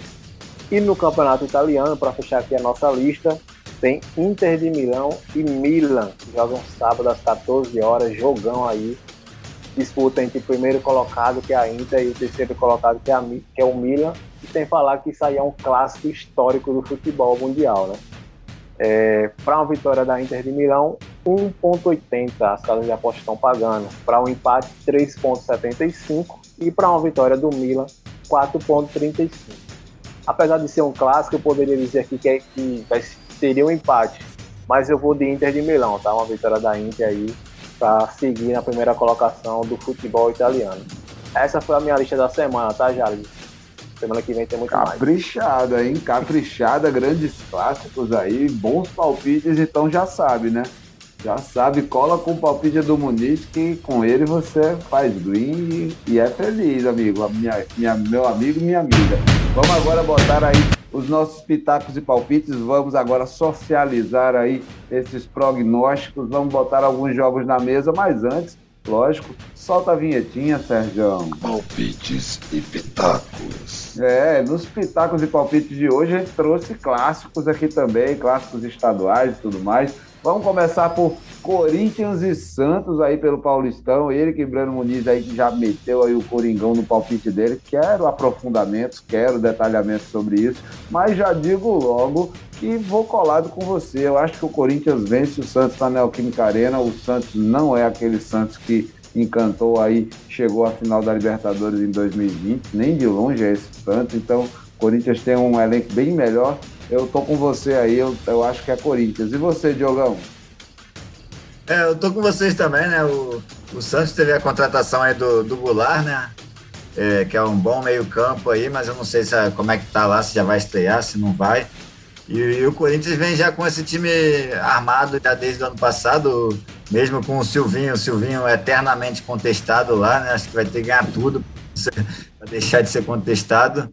E tem a questão também que o Corinthians não, não perde lá na, na Neoquímica, né? Nunca perdeu na Neoquímica com, com um quarteto lá que chegou ano passado, né? Que é o Roger Guedes, o Juliano, o Renato Augusto e o William. E agora entrou o Paulinho também nesse, nesse time, então é um time forte que, que vem para brigar por títulos aí. E acredito que, que da Corinthians também. É, ainda tem essa questão do tabu também. Né? Acho que o Santos precisa ainda muito que melhorar, tá mal no Paulista também. O Corinthians já está preparando o time aí para quem sabe conquistar esse título do Campeonato Paulista. Então vou no, no Corinthians aí também. E aí, você tem o que acrescentar, Breno, desses cinco Power Rangers alvinegros aí que, que o Diogo falou aí? É, acrescentar o seguinte, que o Santos tem um, teve casos de Covid, né? Inclusive o técnico, o técnico Fábio Carilli não vai lá para a Neoquímica Arena. Então aí já um, um desfalque também na comissão técnica, né? É, e o Corinthians também tem um desfalque do Cássio, que foi positivado aí para Covid também. Então deve, deve, o gol aí deve estrear o, o Ivan, que veio da Ponte Preta. Ele foi relacionado e pode jogar aí já, já o clássico, estrear no clássico, né? E o Corinthians poupou o seu, boa parte do seu time titular no domingo, né, quando venceu o Santo André. Então, acho que acredito que o Silvinho vai botar o time com força total, vai voltar Renato Augusto, volta o William, né, o Paulinho que jogou meio tempo lá contra o Santo André também pode ser que surja como titular. Roger Guedes volta, então assim, o time fica muito mais fortalecido com esses jogadores, né? Muito mais entrosado também. Então acredito, por isso que eu acredito na vitória do Corinthians porque ele poupou esses jogadores no domingo e eles voltam nesse, nessa quarta-feira para enfrentar o Santos aí que vem totalmente desfalcado. É, realmente, realmente o Corinthians está tá bem superior, vem, vem muito mais inteiro. Próximo jogo, outro clássico aí, Campeonato Mineiro, Cruzeiro e América, o Cruzeiro que está bem aí na disputa do seu estadual e o América Mineiro aí que veio também com seus reforços, se organizando aí para quem sabe fazer algo mais aí nessa Libertadores, nesse Brasileirão. E aí, o que é que vocês dizem, é, é, meu querido Breno Muniz? Começar por você aí, da Cruzeiro ou da América? Cara, eu vou ficar em cima do muro, acho que vai ser um empate. Porque os dois, por questão de desempenho, os dois estão muito parecidos né, no Campeonato Mineiro. Estão é, reformulando, tá reformulando as suas equipes, então acredito que vai ser um empate. Eu vou, nesse, eu vou no empate nesse, dessa, nesse confronto aí? Eu já acho que vai dar Cruzeiro. Não vou mentir para vocês, não. O Cruzeiro tá bem aí nesse campeonato estadual. Eu, eu apesar aí do, do, do, América também ter feito uma temporada excelente ano passado, eu, eu acredito aí que o Cruzeiro tá, tá vindo bem mais motivado e por essa injeção de grana do Ronaldo Fenômeno. E você, Diogão, acha que dá Cruzeiro ou dá América? Eu tô com você também, Jales. Acho que o Cruzeiro vem aí com vontade, até por, por, essa briga aí que o América vem, vem crescendo bastante lá em Minas, né? Vem ganhando bastante visibilidade, está na Libertadores e acho que para a alma do Cruzeirense, acho que é importante essa vitória aí. Vou falar que é, é o grande de, de Minas aí, Atlético e Cruzeiro. E e tentar deixar o América no seu lugar. Então acho que o Cruzeiro vai vir com bastante raça aí nesse jogo para vencer essa partida aí. E começou melhor o Campeonato Mineiro, né? O time do Cruzeiro já está com duas vitórias. O América ainda está ali, ganhou a primeira agora. Então vamos ver, mas eu acredito que o Cruzeiro tem mais chance de vitória nessa partida. É isso aí. Então, pelo menos aqui a maioria é Cruzeiro. É, próximo jogo, vamos trazer, né? Lógico, Derby de Milão, clássico mundial do futebol. Vamos falar de, de Internacional e contra Milan, lógico. Quero mais, mais informações aí de Breno Muniz, mas eu já digo logo, eu, eu, eu sei da superioridade da Internacional, mas a garra que o Milan tá chegando nessa temporada, eu acredito que os Rossoneri ganham essa. E você, Diogão?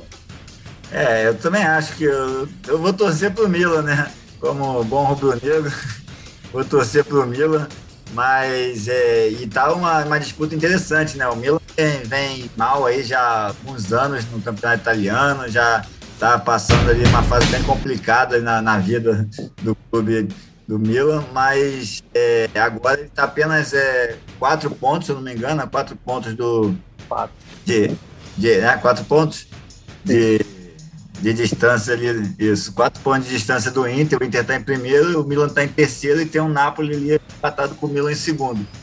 Então, são apenas quatro pontos, já temos, é, já estamos no segundo turno e se o Milan ganhar essa partida, ele encosta de vez né, na briga pelo esse título, que não ganha muito tempo, e é isso, é, tá, com, tá com bastante vontade, né? E e sem contar que é, é um clássico que é jogado no mesmo estádio, né? Que são, os dois são donos do. É o San Siro e o Giuseppe Meazzi. É, o Giuseppe Meazza, San Siro, né? Então na, é a casa do o Inter, Milan mas é casa do Milan também, né? É. O Milan chama de San Siro e a Inter chama de, de Giuseppe Meazza. É, mas eu vi uma história que isso aí é mais. O San Siro é o, é o bairro, é como se fosse o Maracanã, que nem tipo, é parecido com o Fla-Flu aqui. Aqui o Fla-Flu usa Maracanã, eles usam os dois. Lá eu, eu, que eu vi que era, o San Siro é a área, né, a região onde fica o Giuseppe Pimiazzi, que é o estádio. Então, mas não tem muito essa briga aí de nome do estádio, não. Agora, é o estádio é dois, né? Não é o estádio do Inter, é o estádio do Milan. Os dois é o mesmo estádio, então é, essa questão do estádio, acho que da casa de um ou do outro cai um pouco nessa, nessa, nesse clássico e acredito que o Milan pode, pode surpreender aí e chegar na fez pelo, pelo título do italiano.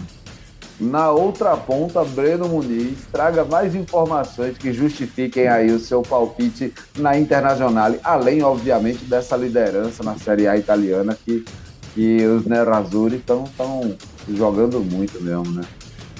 Apesar da garra do Milan, da entrega do Milan no clássico, é, nos últimos três confrontos entre eles, três vitórias da Inter, tá? Apesar de tudo isso. Lembrando que na temporada passada, o primeiro, o primeiro confronto, lá no primeiro turno da, da Série A, o, o Milan estava em primeiro, a Inter estava em segundo, e se a Inter vencesse, ela passaria o Milan. E foi o que aconteceu, ela passou o Milan e disparou na liderança. Dessa vez a Inter está na liderança, né? A diferença é só de quatro pontos. Mas a Inter vem jogando bem, vem tendo regularidade. Então, assim, é, apesar de ser, apesar do Milan ter um time muito bem ajeitadinho, muito bem formado ali, né? Rafael Leão, né? O Ibrahimovic. Então tem um time bem, bem arrumadinho, mas ainda é bem superior, tá? Então, assim, lógico que em, em clássico as coisas se equivalem, né? Mas aí puxando o confronto, puxando o histórico, os últimos jogos. Então, mesmo com essa garra, a Inter ainda é superior. Por isso eu aposto na, na Inter, né? E jogando em casa, porque a maioria dos torcedores vai ser da Inter. É verdade, é verdade. É isso aí, tá, tá justificado, apesar de ter perdido, você tá muito bem embasado. Eu acho que a gente tá, eu, eu e o Diogo estamos torcendo mesmo pelo, pelo, pelo, pelo azarão de, de, dessa rodada pelo Campeonato Italiano. Vou trazer agora o clássico rei. Fortaleza versus Ceará não é pelo Campeonato Cearense, não, é pela Champions League, pela Copa do Nordeste, meu amigo. É, não brinque não. Fortaleza e Ceará se enfrentam na Arena Castelão aí pela segunda, terceira rodada, né? Da, da, terceira rodada. da terceira rodada da Copa do Nordeste. E eu quero saber o palpite dele, Breno Muniz. Vai dar Fortaleza ou vai dar Ceará, Breno? Cara, esse confronto é muito difícil, porque nunca dá a lógica, sabe? Nunca dá a lógica. Ano passado, por é, exemplo, você, eles se enfrentaram pela Copa do Brasil e o Ceará tava voando, mas de Fortaleza. Já no brasileiro, o Fortaleza tava voando e deu Ceará nos dois confrontos, 3 a 1 e 4 a 0 para você ter ideia. Então, assim, é difícil de palpitar esse clássico porque sempre, nunca dá a lógica. Pela lógica, cara, eu vou, eu vou, eu vou de Ceará. não quer se comprometer. Ele é, vai de Ceará. De, mas eu, vou, eu vou de Ceará.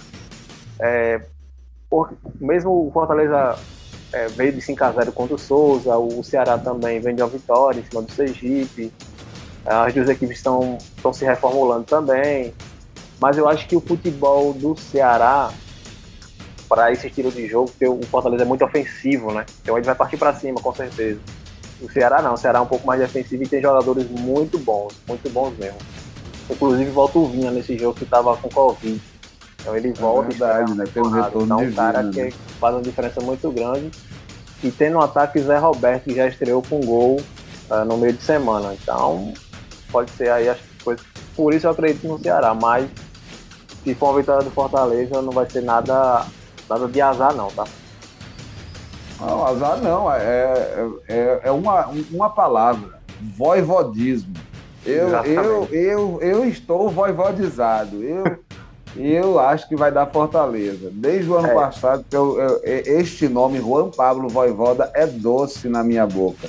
Se tem é porque, uma coisa cara, que o Fortaleza acertou, foi contratar este argentino para gerir essa o pro, equipe. O problema é, como eu disse, nunca dá a lógica nesse clássico, entendeu? O, se enfrentaram já no, no, no segundo turno do brasileiro, o Voivoda e Thiago Nunes. E o Thiago Nunes deu um nó tático no, no Voivoda que até hoje eu não entendo. E foi um 4x0 pro Ceará, né? Então, assim. Pois é. Nunca dá lógica, então por isso que é muito difícil palpitar em clássico. Diogo Coelho, Diogo Coelho pro desempate aí desse palpite, porque eu, eu sou, sou Fortaleza e o Breno aí já foi de Ceará. E você? Desempata aí, Diogão. É isso, o Breno justificou o nosso, nosso voto no Fortaleza, né, Jales? Se, se ele falou que pela lógica vai dar o Ceará e nunca dá lógica, isso, é Fortaleza na cabeça, galera. Eu vou até postar aqui. É isso aí, galera. Clássico Rei é, é realmente uma caixinha surpresa. Fortaleza e Ceará sempre protagonizam partidas assim emocionantes ah, e inesquecíveis, né, gente? E um detalhe, tá? Um detalhe. O Fortaleza pode estrear o, o Romero, que é o centroavante que veio aí da Argentina, né? Veio do Independente. Ele pode estrear nesse clássico rei. Sim, sim, como não, por supuesto. É, galera. Mas Romero ex-Corinthians? Não, não, esse Romero aí é um pouco mais veterano. Jogou muito tempo no Independente, né? E veio, e veio agora pro Fortaleza. É, cara, vamos puxar agora de um clássico para outro, do clássico rei para o Fla-Flu. É, galera, clássico do Campeonato Carioca aí, Flamengo e Fluminense pelo Cariocão no estádio Raulino de Oliveira, lá em Volta Redonda, né, Diogão? Estamos trocando o gramado do Maracanã aqui no Rio de Janeiro, então a galera vai lá pro Raulino de Oliveira, em Volta Redonda. Na verdade, acho que vai ser no Newton Santos. ah, no Newton Santos. no ah, Newton perdão. Santos, isso. Perdão, tem razão, Newton Santos. Vamos pro Engenhão, então. Vai ser disputado no Engenhão esse Fla-Flu, esse Flamengo Fluminense. E por que é que você vai palpitar a favor do Flamengo mesmo, Diogo? Porque Marinho chegou, né? Marinho tá aí, minimício.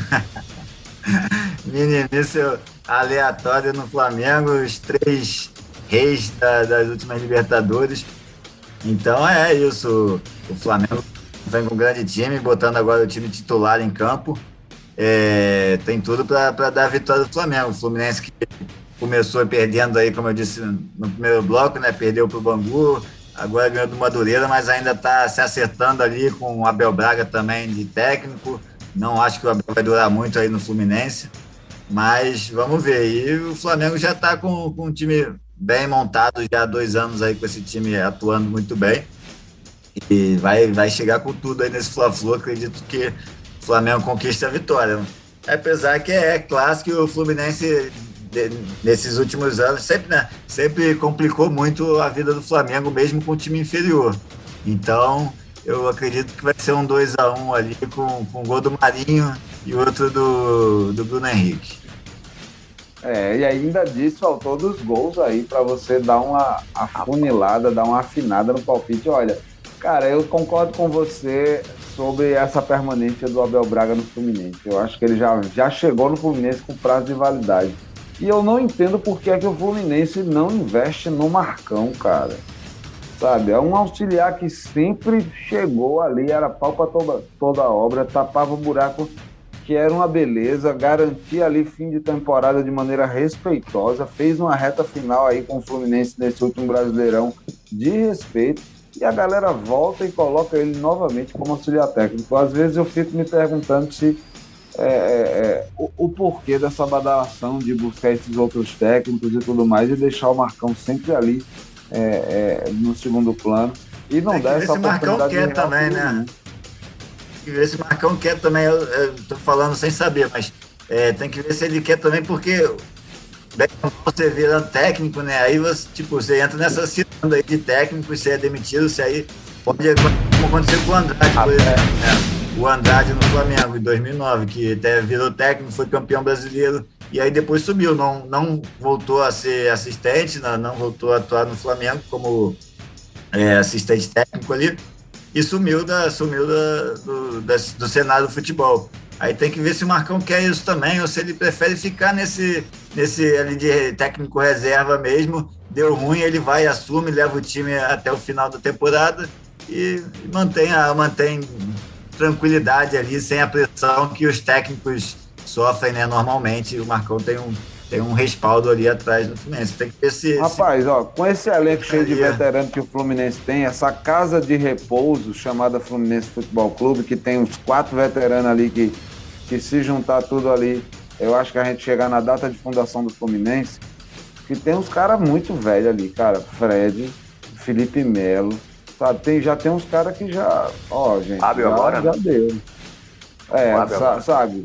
É, exatamente, É. né? É, é, é, enfim, Breno, eu, eu, eu acho que vai dar Flamengo, cara. Assim, e não é, não é favoritismo, não é Marinho Futebol Clube falando mais alto aqui. É a lógica. É a o lógica, Fluminense é. tá, tem uma equipe que, que no- no- hoje não, não, não faz, teoricamente, não faz a. não faz, o, não faz frente a esse time do Flamengo. É, o Fluminense tá praticamente um time de master, né? Porque, inclusive o técnico é master. né? Então, Sub, é o sub-40, né? É, pois é, cara, difícil. Eu acho que o Flamengo é super favorito nesse, nesse jogo aí, apesar do Fluminense é, fazer é, uma frente bem legal nos últimos jogos aí contra o Flamengo, né? Vencendo, empatando e tudo mais. Mas analisando o elenco, né? Os elencos, os elencos atuais, eu acho que o, o Flamengo é favorito. Né? Já, já vem com sua base do ano passado, né? Com os jogadores já ali formados, já sabe como já são bem entrosados. E o Fluminense não. O Fluminense aí, até pra você ver, né? Perdeu pro Bangu, né? Sofrido. E o Botafogo lá, aos trancos e barrancos, venceu o Bangu até com certa facilidade. Então, acho que você vê como o Fluminense tá, né? O nível do Fluminense. Eu acho que o Flamengo É, tem- ganha com facilidade. Essa aí tem aquela questão também que o Jales falou no, no primeiro bloco lá, que o do CSA, com Souza, com Botafogo. Aí cada também tem que ver, né? Mas realmente. E só para completar a informação lá, vai ser no, Engenhão, né? O jogo, porque o Maracanã tá com. tá trocando, tá reformando novamente o gramado, esse gramado que vive lá e parece que dessa vez vai vir um gramado bom. Assim, assim Só volta em março, né? é, Só exatamente. Aí só, só volta. O Maracanã só deve ficar pronto aí em março, então por isso o jogo vai ser no, no Engenhão. É isso aí, né? Com essa unanimidade aí do, do Flamengo nesse Fla-Flu, eu encerro este programa. Chegou a hora dos nossos saltos e despedidas. Gostaria de agradecer demais aí a presença dos meus queridos colegas de bancada, tanto o Diogo Coelho quanto o Breno Muniz. Agradecer também ao Serjão aí nos bastidores, garantindo toda a técnica aí na Rádio Diário PB. E a você, meu querido ouvinte, minha querida ouvinte, meu querido telespectador, minha querida telespectadora que nos acompanha aqui pelo nosso canal no YouTube, em youtube.com.br rifando a bola, ou pela Rádio Diário PB em radio.diariopb.com.br. É isso aí. Gostaria também de, de mandar um salve aí para todo mundo que segue a gente nas redes sociais, interage aí com a gente, é, se inscreva no nosso canal no YouTube, é, segue a gente no Instagram, no- na nossa página no Facebook, fica por dentro aí do nosso conteúdo que a gente está fazendo por aqui. Meu querido Diogo Coelho, muito boa noite. Suas considerações finais. Valeu, Jales, valeu, Breno, Sergião. Foi um prazer, mais um programa aqui do Rifando a Bola, nosso segundo ano, né? E é isso, deixar a notinha final é o Palmeiras, né, tá, tá viajando aí essa semana pro, pro Mundial, vai tentar lá seu, seu Mundial de clubes, que a torcida tanto espera, para além da copinha, né? E, mas viajando sem o Piquerez e sem o Veron, que os dois foram diagnosticados com Covid e não vão viajar, talvez vá, vá depois se, se forem liberados. E, e é isso, está começando também, né? A gente falou bastante de Olimpíadas ano passado, está começando agora, dia 4 de fevereiro, a Olimpíada de Inverno. Para quem gosta aí, tá ligado que Olimpíada de Inverno está começando aí do dia 4 ao dia 20 de fevereiro. É isso aí, abraço a todos e até a próxima. Valeu.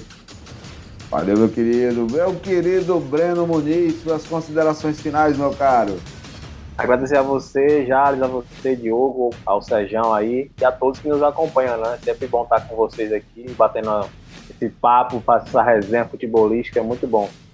E aí minha notinha final é o seguinte, né? O Bruno Guimarães, que está tá saindo do Lyon, vai para o Newcastle. E eu falei semana passada que a, que a Florentina tinha comprado Arthur Cabral. E se concretizou, né? O cara já chegou lá, se apresentou e chegou com pompas de ídolo, né? Então, assim, Arthur Cabral na Fiorentina agora, vamos ver como, como vai se sair aí no futebol italiano. É bom, muito boa e muito Bruno Guimarães Milionário, né? 300 e, 350 milhões, né? Do Guimarães. 350 milhões de reais pro, do Newcastle. Nossa, contratão, contratão. É, galera, e com essa cifra muito gorda, eu me despeço de vocês, agradeço sua audiência, sua paciência. A gente se encontra na semana que vem por aqui. Valeu, valeu e tchau, tchau. Programa Rifando a Bola